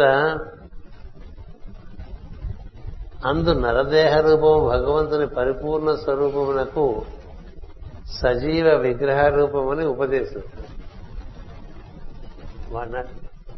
దేవతల ప్రకారం నర రూపం ఇట్స్ ఏ కంప్లీట్ ఫామ్ పూర్ణమైన రూపం. ఎందుకంటే దేవుని యొక్క విరాట్ పురుషుని యొక్క రూపానికి సరిపోలి ఉంటుంది. అందుకనే మీరు నా అంశలే అని చెప్తూ ఉంటాడు భగవంతుడు. మమైవ అంశే జీవలోకే. అలాగే వాళ్ళు చెప్పుకుంటూ ఉంటారు మీ అందరూ. God made man in his own image and likeness. అందుకని ఉన్న రూపాల్లో ఇది ఉత్తమోత్తమైన రూపం. అందుకని ఎక్కువగా ఇది ధ్యానానికి ఇస్తారు పెద్దలు అని చెప్పారు. కానీ నిజంగా మొత్తం విశ్వరూపమే ఆయన. విశ్వంలో రూపాలన్నీ ఆయన. విశ్వం విష్ణు వషట్కారు అంటుంటారు విశ్వము విష్ణుండు విష్ణుండు కంటే వేరేమీ లేదు. అని చదువుతాం కానీ ఏం చూడం మనం. ఎవరిని చూస్తే మనకు విష్ణువు గుర్తొస్తున్నాడు కేవలం ఆ చతుర్భుజమైనటువంటి రూపం శంఖము చక్రము గదా పద్మం ధరిసి ధరించి అలా నిలబడి ఉంటే చూస్తాం ఓహో విష్ణు కదా? అది మనకు కనబడదు కదా మనం పెట్టుకునే ఫోటో తప్ప. అంచేత కనబడే రూపాలన్నీ విష్ణు రూపాలు అన్నప్పుడు పొద్దున్నీ సాయంత్రం వరకు ఎంతమందిని చూసామండి? ఒక్కసారైనా ఇది విష్ణు రూపాన్ని అనిపించిందా? ఏం చేసుకోవాలి? ఈ జ్ఞానం అంతా. అక్కరకు జ్ఞానం అక్కరకు రాని జ్ఞానం ఏం? ఏం కనబడినా విష్ణు అనుకునేవాడు పరమ భాగవతోత్తముడు ఎన్ని రకాలుగా కనబడినా చూడని వాడు. వాడి గురించి ఏం చెప్పగలను? అందుచేతే నేను వచ్చాను రా నువ్వు చూడలేదని చెప్తూ ఉంటాడు అప్పుడప్పుడు. కదా? అలాంటి కథలు కూడా ఉన్నాయి. నేను మీ ఇంటికి వచ్చాను నువ్వు గుర్తుపట్టలేదు వచ్చిన వాడే నారాయణుడు అనేటువంటిది సూక్తి. వాడి రూపంలో వచ్చాడేమో అంటే వాడి రూపంలో అంటే ఈ రూపం కాదా? Every form in creation is his form. And the core of that form in that core of that form he develop he lives in చూడదలుచుకుంటే ఎంతైనా చూస్తుంది మనకి ఇష్టం లేదు చూడటం ఎందుకంటే మనం ఏదో పెట్టుకున్నాం చూద్దాం అనుకుంటాం అది మాత్రం కనబడదు ఇప్పుడిప్పుడే కదా? వీడు ఇలా కనబడాలని చేశారా? ఇలా కనబడ్డది అలా కనబడటానికి సార్థక్యత ఏమిటో ఆ ఋషులు మాట్లాడుతున్నారు మాస్టర్ దానికి వివరణ ఇచ్చారు. అంచేత అట్టి దేహధారులను పరమేశ్వరుని విగ్రహములుగా సేవించుకొనుచు జీవించుటయే వారి పరమావధి. అనగా మానవ సేవయే మాధవ సేవ అను వాక్యము వారికి ఉపాసనా మంత్రమే గాని కేవలము ఉపచార వాక్యము కాదు. అన్ని గోడల మీద కనిపిస్తుంటుంది. మానవ సేవే మాధవ సేవ అని గోడల మీద రాసేసినట్ల? అది గుండెల్లో స్థిరపడాలి. అలా చేసుకుంటూ ఉండాలి. మనం ఎవరికైనా ఏదైనా చేయగలిగితే మన శక్తి మేరకు చేసుకుంటూ ఉండాలి. ఎందుచేత? అది నారాయణ స్వరూపం అని గుర్తుపెట్టు లేకపోతే వాడు మళ్ళీ తిరిగి మనకి ఎప్పుడు చేస్తాడు? వాడు మనకి విధేయుడిగా ఉన్నాడా లేదా? ఇలాంటి వికారాలన్నీ పుట్టుకొస్తుంటాయి. కాస్త మనం సాయం చేస్తే వాడు మన ముందు వంగి ఉండాలనుకుంటాం కదా. అది మన అహంకారం. వాడు నారాయణుడు కదా అనుకున్న ఈ బాధ కదా.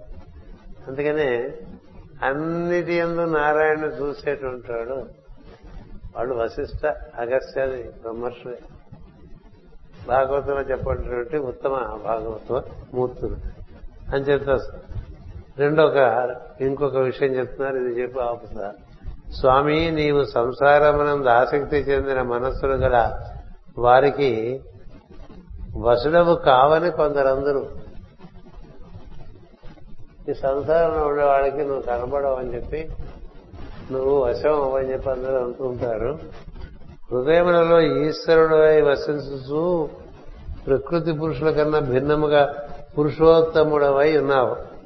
ఈ లోకమందరి నామములు రూపములు నీవియే రూపాలు నీవే అనే నామాలు నీ అయినను నీకు సంబంధించక ప్రపంచములకు సంబంధించినట్లు నామరూపములను మా ఇష్టాయిష్టముల ప్రకారము వాడుకును. మూర్ఖులమైన మాకు నీ తత్వజ్ఞానము నిరూపించడం సాధ్యమా? కదా? మనంతా కూడా దేవుడి పేర్లే పెట్టుకుంటాం కదా? దేవుడి పేరు పెట్టుకుంటే ఇప్పుడు రవిశంకర్ అంటే ఏమిటండి? సూర్యుడు శివుడు కలుసున్నారు కదా అది గుర్తొస్తుందా? రవిశంకర్ అండి. అంటే మనకి ఇంకొక ఐడియా ఉంటుంది అది గుర్తొస్తుంది. దురదృష్టం కదా? అది రవిశంకర్లో ఈశ్వరుడు ఉన్నాడు. రవిశంకర్లో ప్రకృతి ఉంది. రవిశంకర్ జీవుడుగా ఉన్నాడు. ఈ జీవుడు ఈ ప్రకృతి ఈశ్వరుడు ఉన్నారు రవిశంకర్. రవిశంకర్ ప్రపంచంలో కొన్ని కొన్ని పనులు చేస్తున్నాడు వాటితో మనకి సంబంధం. అందుకని రవిశంకర్ అంటే మనకి పూజలు చేసేవాడు ఎవరైనా కాంటాక్ట్ చేసేవాడిని అడిగితే వాడికి చేసి పెట్టేవాడు కదా? అందరితోనూ జగద్గురుపీఠంలో సత్సంబంధంతో ఉండేటువంటి వాడు అని గుర్తొస్తుంది. అంతే కదా? అదే అసత్యం సత్యం. అంతకన్నా లోపల సత్యం ఉంది.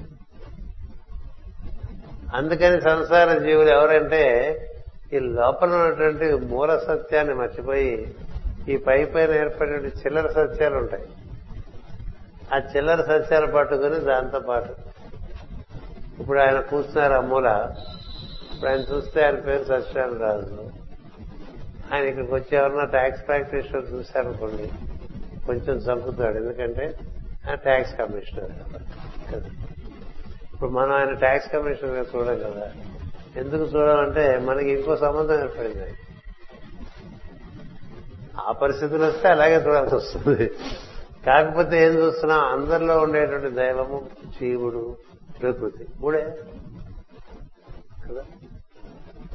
మీరు ఎవరిలన్నా చూడండి. మన దగ్గరికి ఉండే వాచ్మెన్ దగ్గర నుంచి మనకి ఇంటికి మన ఇంటికి వచ్చేవాళ్ళు మనం ఎవరింటికి వెళ్తే అక్కడ. మొత్తం ప్రపంచం అంతా చూస్తే కనబడే మూడే. దైవమే జీవుడు. ఆ దైవమే ప్రకృతి ద్వారా మార్పులు చెంది జీవుడిగా ఏర్పడి ఉంటాడు. కాబట్టి ముగ్గురుగా చూసుకోరా అని చెప్పారు. సులభంగా ఉంటుంది. అంతే ఇందాకటి ఉదాహరణలో రవిశంకర్ అనే జీవుడు. అతని పేరు అసలు ఆ జీవుడికి రవిశంకర్ పేరు కాదు. ఈ జన్మ కాపారు ఎన్నో జన్మలు అయిపోయినా ఇంకా ఎన్నో జన్మలు ఉంటాయి. మనకంతా జన్మరాహిత్యం అయిపోతుందనే వ్యామోహం ఎవరు పెట్టుకోకండి. చాలా జన్మలు మనం చక్కగా వద్దాం సాధన చేసుకుందాం హాయిగా బతకడం నేర్చుకుందాం. హాయిగా బతకడం నేర్చుకుంటే ఎక్కడికో వెళ్ళిపోవాల్సిన అవసరం ఏముంటుంది? ఇప్పుడు ఇక్కడ హాయిగానే ఉండి మనకి ఇక్కడ భగవంతుడు కనపడితే ఇక్కడే కూర్చోవచ్చు కదా ఎక్కడికో పోవటం అందుకని అదొక వ్యామోహం. ఏదో ఏదో దాటేసి ఎక్కడికో వెళ్ళాను నాకు ఎట్లా ఉంటుందో తెలియదు నువ్వు వెళ్దాం అనుకున్న చోట ఎట్లా ఉంటుందో నీకు తెలియదు కదా? అక్కడ ఓ దోశ దొరకదు ఒక ఇడ్లీ దొరకదు ఓ చపాతీ దొరకదు. ఎందుకు అక్కడికి నీకు అక్కడ ఎవరుంటారో తెలియదు కదా. ఇక్కడ మనకి ఎవరుంటారో తెలుసు. ఏం తింటావో తెలుసు. ఎక్కడికి వెళ్ళవచ్చో తెలుసు. ఈ తెలిసిన వదిలేద్దాం అనుకుంటారేంటి? ఇదో కొత్త వ్యామోహం. ఏదో ఉందంటారు. ఏదో కాదు. ఇక్కడ అక్కడ ఏదో ఇక్కడ కూడా ఉంది. అక్కడ ఎక్కడో ఉన్నది ఇక్కడ కూడా ఉన్నది ఇక్కడ లేనిది అక్కడ ఉన్నది కొత్తదే లేదు. అందుకనే అదే ఇది అని చెప్పేశారు ఉపనిషత్తు వాక్యం. అదే ఇది. ఇది ఏతో సంస్కృతంలో చెప్తే కొంచెం శ్రద్ధగా పెట్టుకుంటాం. అది తెలుగులో చెప్పేశారు అదే ఇదన్నారు కదా. అదే ఇదంటే అక్కడ ఏముందో అదే మార్పు చెంది ఇట్లా ఉంది. ఆ పిండి ఎల్లే ఉందండి ఇడ్లీ ఎల్లే ఉందండి. పిండి తెల్లేవుగా ఇడ్లీ తినగలరు అట్లా పిండి ఏంటండి ఈ పిండి అంటే దోశ పిండి అంటారు. తినేస్తా ఆ దోశ అయితే కదా బాగుంటుంది? అన్ని చక్కగా ప్రకృతి రకరకాలుగా మార్పులు చేసి మనకి ఇంతవరకు పట్టుకొచ్చిందండి. ఇంత వైభవం ప్రకృతి వైభవం మిగతా లోకాల్లో ఉండదు. ఎందుకంటే ఇక్కడ ఉన్నవి అక్కడ లేవు. అక్కడ ఉన్నవి నీకు అలవాటైతే అక్కడ ఉండగలవు. ఇక్కడ నీళ్ళే ఉంటాయి ఇంకేం ఉండదు. తినటానికి అన్నారు అనుకోండి. ఆపోవా ఇతకం సర్వసూపుంటాయి నీళ్ళు తాగి బతకాలి నాన్న ఇక్కడ ఇంకేం దొరక ఉన్నారు సార్ నాకు రిటర్న్ టికెట్ ఇవ్వండి. అని అడగం అడగవునా అంటే ఇది ఒక పెద్ద భారతీయుడికి మహత్తరమైన వ్యామోహం. ఏమిటో ఎక్కడికో వెళ్ళిపోవాలని ఇక్కడ బతికావా సరిగ్గా? ఇక్కడ ఉట్టికి ఎక్కలేనమ్మా స్వర్గానికి ఎక్కిందని ఎక్కడానికి ప్రయత్నం చేసిందని ఇక్కడ ఏమీ చేయలేదు నువ్వు ఏ అనుభూతి పొందలేదు. అక్కడికి ఎందుకు నువ్వు న్యూసెన్స్? న్యూసెన్సేగా? ఇక్కడ చేతగానే వాడి పై క్లాస్కి వెళ్తే ఏం లాభం? వాడు చిన్నపిల్లాడిని స్కూల్ తీసుకెళ్ళాము వాడు వరుసగా చూసుకుంటే వాడికి ఏమో టెన్త్ క్లాస్ కనబడ్డది ఫస్ట్ క్లాస్ కనబడ్డది. వాడు ఫస్ట్ క్లాస్లో కూర్చోరంటే నేను నేను టెన్త్ క్లాస్లో కూర్చుంటాను కూర్చున్నాను. ముందుకేసాడు అనుకోండి ఆ ప్రిన్సిపాల్ కొంచెం వెగిరి అయితే పని కూర్చోబెట్టిన వాడికే తెలుస్తుంది. అక్కడ వీడికన్నా చాలా పెద్దవాళ్ళు ఉంటారు వీడితో పెద్దవాళ్ళు పట్టించుకొని ఏడిపిస్తుంటారు వీడి వయసు వాళ్ళు వీడితో సమానంగా భావాలు కలిగిన వాళ్ళు ఇప్పుడు చూసుకుంటే ఆ ఒకటో క్లాస్లోనే ఉంటారు కదా? అక్కడే కంఫర్ట్. అందుకని మనం బాగా ఆలోచిస్తే కొన్ని కొన్ని అక్కర్లేని వ్యామోహాలు మనలో చాలా ఏర్పడి ఉన్నాయి. మొత్తం వ్యాప్తి చెందిన వాడికి లేడా? పాతాళంలో కూడా ఉన్నాడు. నీ బుద్ధి బాగుండాలి తప్ప అందుచేత నీవు సంసార జీవులకు అందవని అంటూ ఉంటారు. ప్రకృతి పురుషుల కన్నా భిన్నముగా పురుషోత్తరములై ఉన్నావు. ఈ లోకమందరి నామములను రూపములు నీవే. అయినను నీకు సంబంధింపక ప్రపంచమున సంబంధించినట్లు నామరూపములను మా ఇష్టముల ప్రకారం వాడుకొని మూర్ఖులమై మాకు నీ తత్వము నిరూపించడం సాధ్యము కానిదైంది. అందుకని మనకి సంసార జీవులు సంసారం నుంచి బయటపడాలంటే ఏం చేయాలి? చుట్టూ ఉండే సంసారానికి మూలమైన దాన్ని చూస్తూ ఉండాలి. సంసార మూలాన్ని చూస్తుంటే సంసారం మీద తేలుతూ ఉంటాం. సంసార మూలం చూడకుండా దిగిపోయారు కొన్ని సంసారంలోకి. దిగిపోతే మనకి ఇంకా అదే కనిపిస్తుంది ఏం కనబడదు కదా. ఈ కొంతమందికి వారి భార్య పిల్లడే అంతా ఇంకంతకన్నా ఏం లేదు. కదా? కొంతమందికి ఏదో కొంతమంది బంధువులు మిత్రులు. ప్రతివాడికి మనవారా కాదా అని ఒక ఓ డివిజన్ ఉంటుంది. మనవాడేనా అంటుంటారు. ఈ మన ఈ మనవాడనే పదానికి అర్థం కూడా రకరకాలుగా ఉంటుంది. మనవాడేనా అంటే బ్రాహ్మడేనా అనుకుంటాం. అనుకుంటారు మనవాడేనా అంటే రాజు రాజేనా? బ్రాహ్మడు. మనవాడంటే నియోగ వైదిక. ఇప్పుడు కాదండి ద్రావి ద్రావి ద్రావిడు అయితే నష్టం. అన్నిటి లోపల ఒకటే ఉంది కదా. అన్నిటి లోపల మూడే ఉంది. జీవుడు. వాడు నీలాంటి వాడే. ఏదో వాడి తిప్పలు వాడు పడుతున్నాడు. వాడి ఎందుకు ప్రకృతి? అష్ట ప్రకృతులు ఉన్నాయి వాళ్ళు మూడు గుణములు ఐదు ఇంద్రియములు ఎనిమిది జీవుడు మూడు గుణములు. వాడి గుణముల ప్రకారం వాడి ఆలోచన. వాడి ఇంద్రియములు. ఈ ఎనిమిది అధిష్ఠించి జీవుడు ఉండాలండి. వాడు అందులో పడిపోతాడు. అంచేత తొమ్మిదో వాడు జీవుడు పదోవాడు దేవుడు. ఈ పదోవాడు ఈ ఎనిమిది ప్రకృతిలోంచి దిగొచ్చి ఈ ప్రకృతుల యొక్క అవగాహన లేక వ్యామోహంలో పడిపోతాడు. పడిపోయినప్పుడు వాడికి ఈ దేవుడు అంటే వాడికి పెద్ద ఇంట్రెస్ట్ ఉండదు. ఎందుకంటే వాడికి అర్థం కాదు. అర్థం కాదు విసుగ్గా ఉంటుంది. ఎందుకంటే వాళ్ళలోనే చాలా రకాల పొరలు ఉన్నాయి.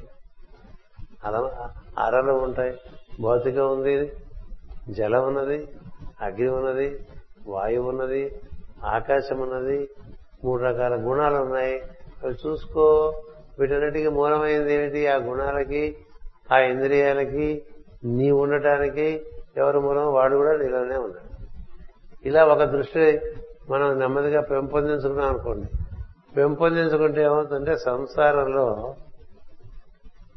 దాన్ని అధిష్ఠించి ఉండవచ్చు. ఇది ఎప్పుడో మొట్టమొదటి అధ్యాయంలో చెప్పేస్తారు. భాగవతంలో. సంసారమును తరించు ఉపాయము. పెద్ద తాటికి ఆయన అక్షరాలతో హెడ్డింగ్లు పెట్టారు. మొదటి భాగంలో అలా చూస్తున్నావు అనుకో నువ్వు తేలి ఉంటావు మునిగి ఉండవు. ఇప్పుడు నదిలో మునిగిపోయిన వాడు ఉక్కిరి బిక్కిరి అయిపోతుంటాడు నదిలో తేలి ఉన్నాడు తేలి ఉన్నవాడు హాయిగా ఉంటాడు. నదిలో బోట్లో కూర్చున్నాడు అనుకోండి ఇంకా హాయిగా ఉంటాడు. అంచేత నువ్వు ఎంత మునిగితే ఈ ఎనిమిది ప్రకృతుల్లోకి అంత గందరగోళంగా ఉంటుంది అంతా ఉక్కిరి బుక్కిరిగా ఉంటుంది. అందువల్ల ఈ సంసార జీవులకి నువ్వు తెలియట్లేదు కానీ లేకపోతే నువ్వు తెలియకపోవడానికి ఏముంది స్వామి? వీళ్ళకి మాత్రం తెలియకపోవడం అనేటువంటిది సహజం ఎందుకంటే నీటిలో మునిగిపోయి ఉన్నాడు. నీటిలో మునిగిపోయిన వాడికి నీరు యొక్క స్వరూప స్వభావం ఏం తెలుసు? అందుకనే ఇంకొక కథ చెప్తా. అది చెప్పే చూరుకుంటాయి వాటి చిన్న కథే. ఒక చాపిల్ల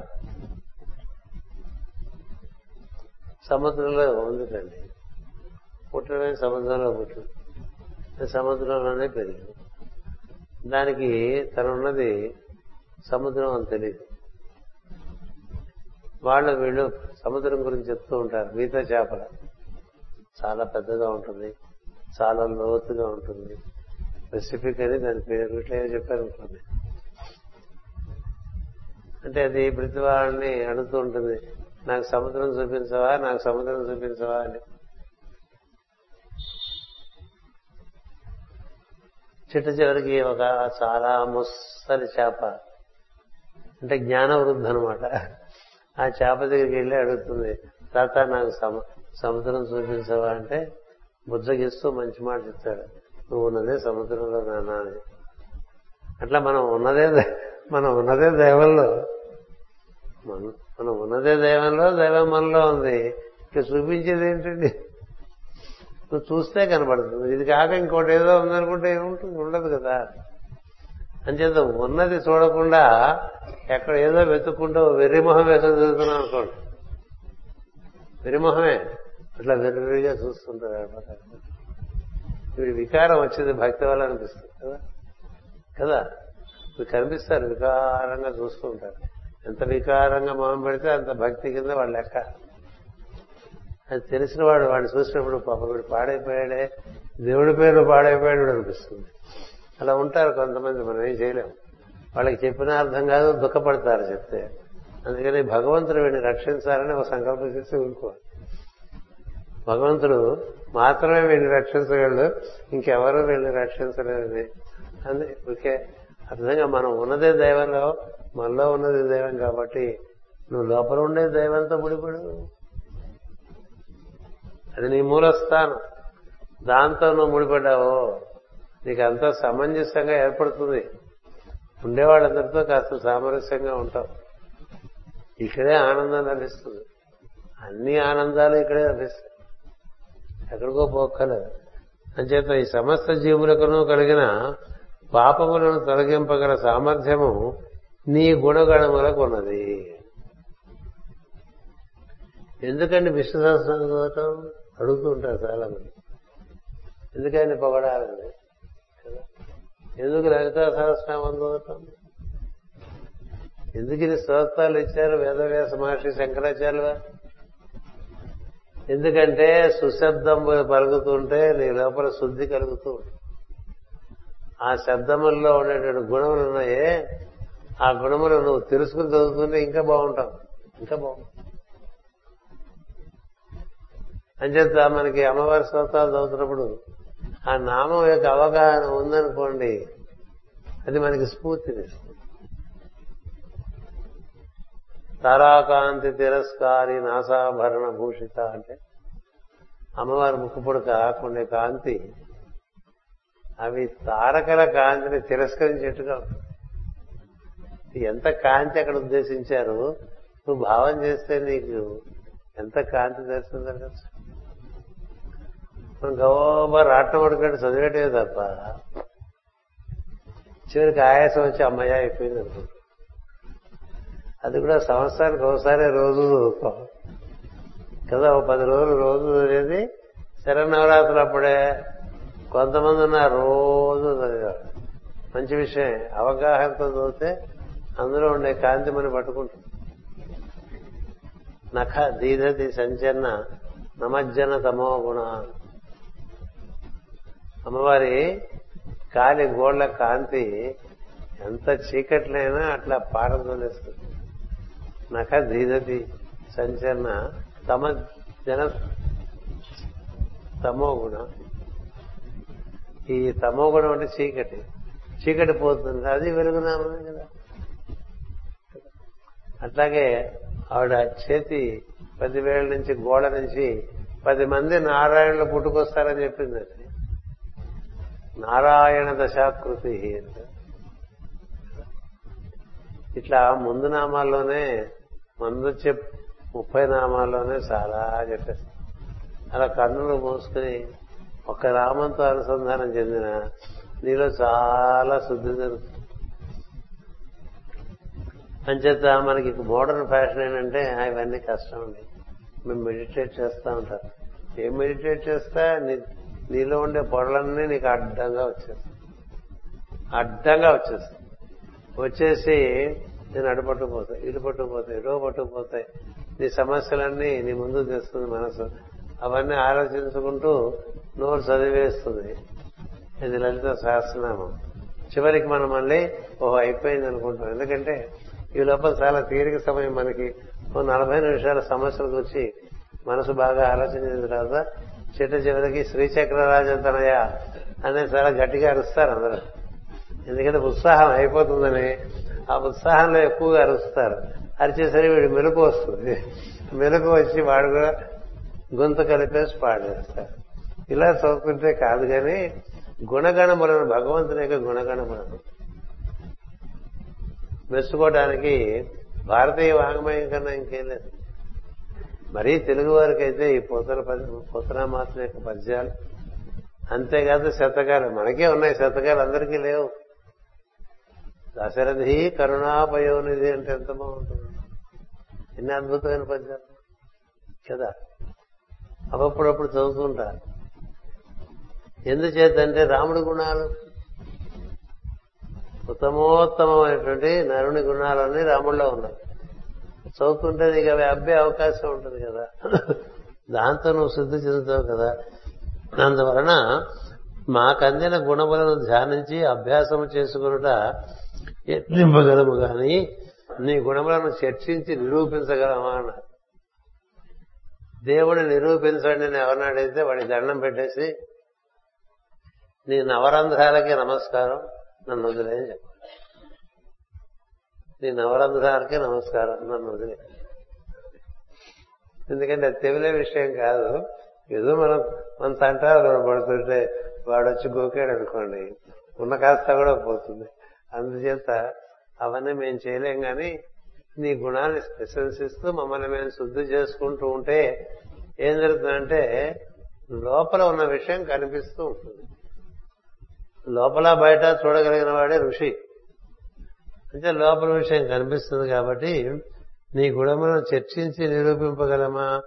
నీ భక్తులు నీ అందరి భక్త్యావేశముతో పెద్దగా శ్రోతములు చేయుచుండగా వారి గద్గద కంఠముల నుండి వినిపించిన కొన్ని అక్షరములను మేము కూడా కూడా పలుకుకొని మేము స్థుతింపగలుగుతున్నాం ఇప్పుడు బాగా డౌన్ టు ఎర్త్గా ఉన్నారు కదా? అంటే వినయంలో పరాకాష్టం. బాగా అత్యంత వినయంతో అంటే అతి వినయం అంటే వేరే అర్థం అంటే బాగా వినయగానే మాకు అంత బాగా ఏం తెలియదు పెద్దల దగ్గర వినేదో చేశాను ఇట్లా కనబడతావు కూడా ఎక్స్పెక్ట్ చేయడం కదా? మనం అనుకోని విధంగా దైవం మనం అనుగ్రహించవచ్చు. అన్నారు. అంచేత నీకు మేము నీకు మేము ఏమేమి సమర్పణ చేసి పూజింపగలము?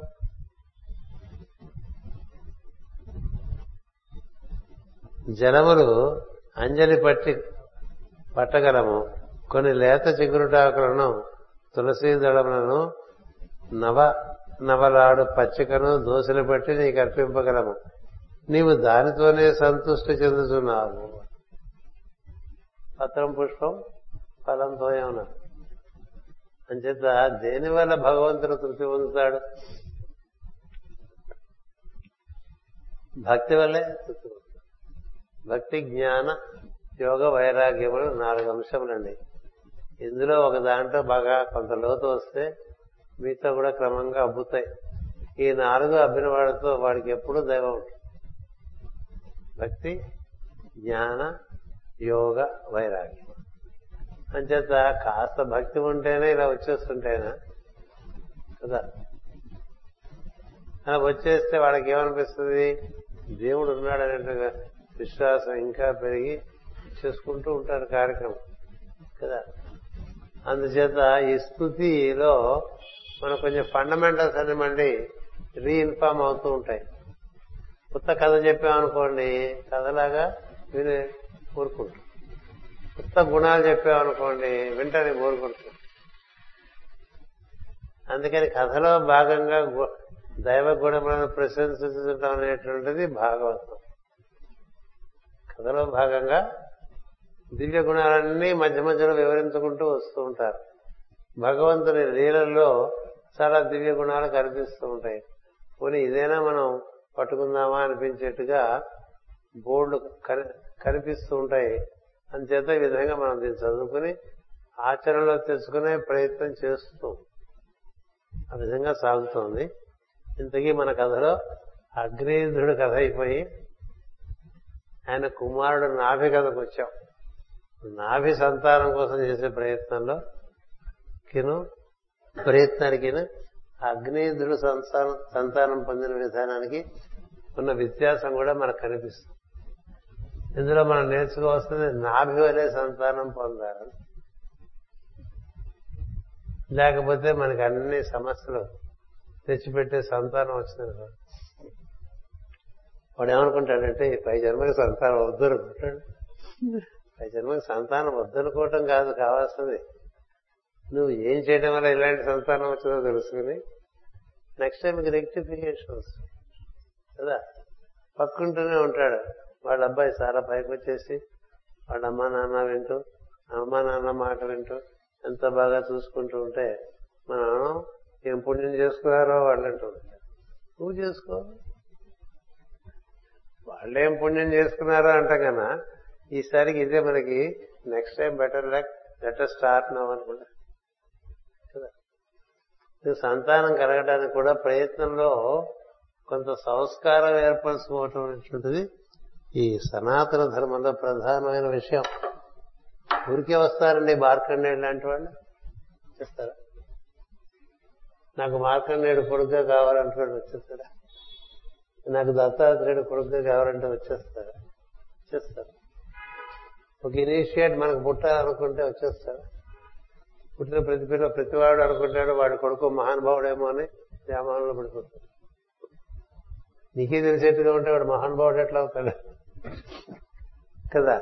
ఇప్పుడు మన పూర్వకాలంలో ఒక ముప్పై ఏడు వెనక్కి వెళ్తే ప్రతి వాళ్ళకి ప్రతివాడు వాడి కొడుకు ఒక ఇనిషియేట్ ఏమో అని ఒక డౌట్ ఉండేది. డౌట్. క్రమక్రమంగా కాలక్రమంలో అదేం కాదనేటువంటి ఒక సత్యాన్ని గ్రహించగలిగి నార్మల్ టెంపర్మెంట్ పొందారు. అందుచేత గురువు గారు చుట్టూ ఉండటం వల్ల కొన్ని ఉత్సాహంలో కొన్ని వికారాలు కూడా వచ్చేసినాయి. ఇప్పుడు ఆ వికారాలన్నీ పోయి అందరూ హాయిగా ఉంటున్నారు. అందుచేత మనం నేర్చుకోవాల్సిన విషయం నేర్చుకుని దాన్ని ఆచరణలో పెట్టామనుకోండి. ఇప్పుడు మనకి ఇక్కడ మనోహర్ లాంటి వాడు ఉన్నాడు ఇక్కడ. వాడికి ఇప్పుడు ఈ విషయం తెలిసింది కాబట్టి వాడు సంతానం కంటానికి తగు జాగ్రత్త తీసుకోవచ్చు. ఏం రవిశంకర్? పెళ్ళి కాకముందే భాగవతం వింటున్నట్టంటే వాడికి తను తను మార్చుకోవడానికి చాలా అవకాశం ఎక్కువ ఉంటుంది కదా. పెళ్ళి అయిపోయిన తర్వాత పిల్లలు కలిగిన తర్వాత వాళ్ళు మనం ఏడిపి మన బాగా ఏడిపిస్తున్న సందర్భంలో అప్పుడు భాగవతం చదువుకుంటే ఏం చేస్తాం? భాగవతం కరెక్ట్ అని తెలుస్తుంది. అందుచేత ముందుకు ఏం చేయాలో కూడా భాగవతం పరిష్కారం ఇస్తుంది కాబట్టి ఆ విధంగా చేసుకుంటూ వెళ్ళిపోతూ ఉంటాం. స్వస్తి ప్రజాభ్య. పరిపాలయంతాం. న్యాయేన మార్గేణ మహిమహేష. గోబ్రాహ్మణేభ్య శుభమస్తు నిత్యం. లోకా సమస్త సుఖినో భవంతు. లోకా సమస్త సుఖినో భవంతు. లోకా సమస్త సుఖినో భవంతు. ఓం శాంతి శాంతి శాంతి.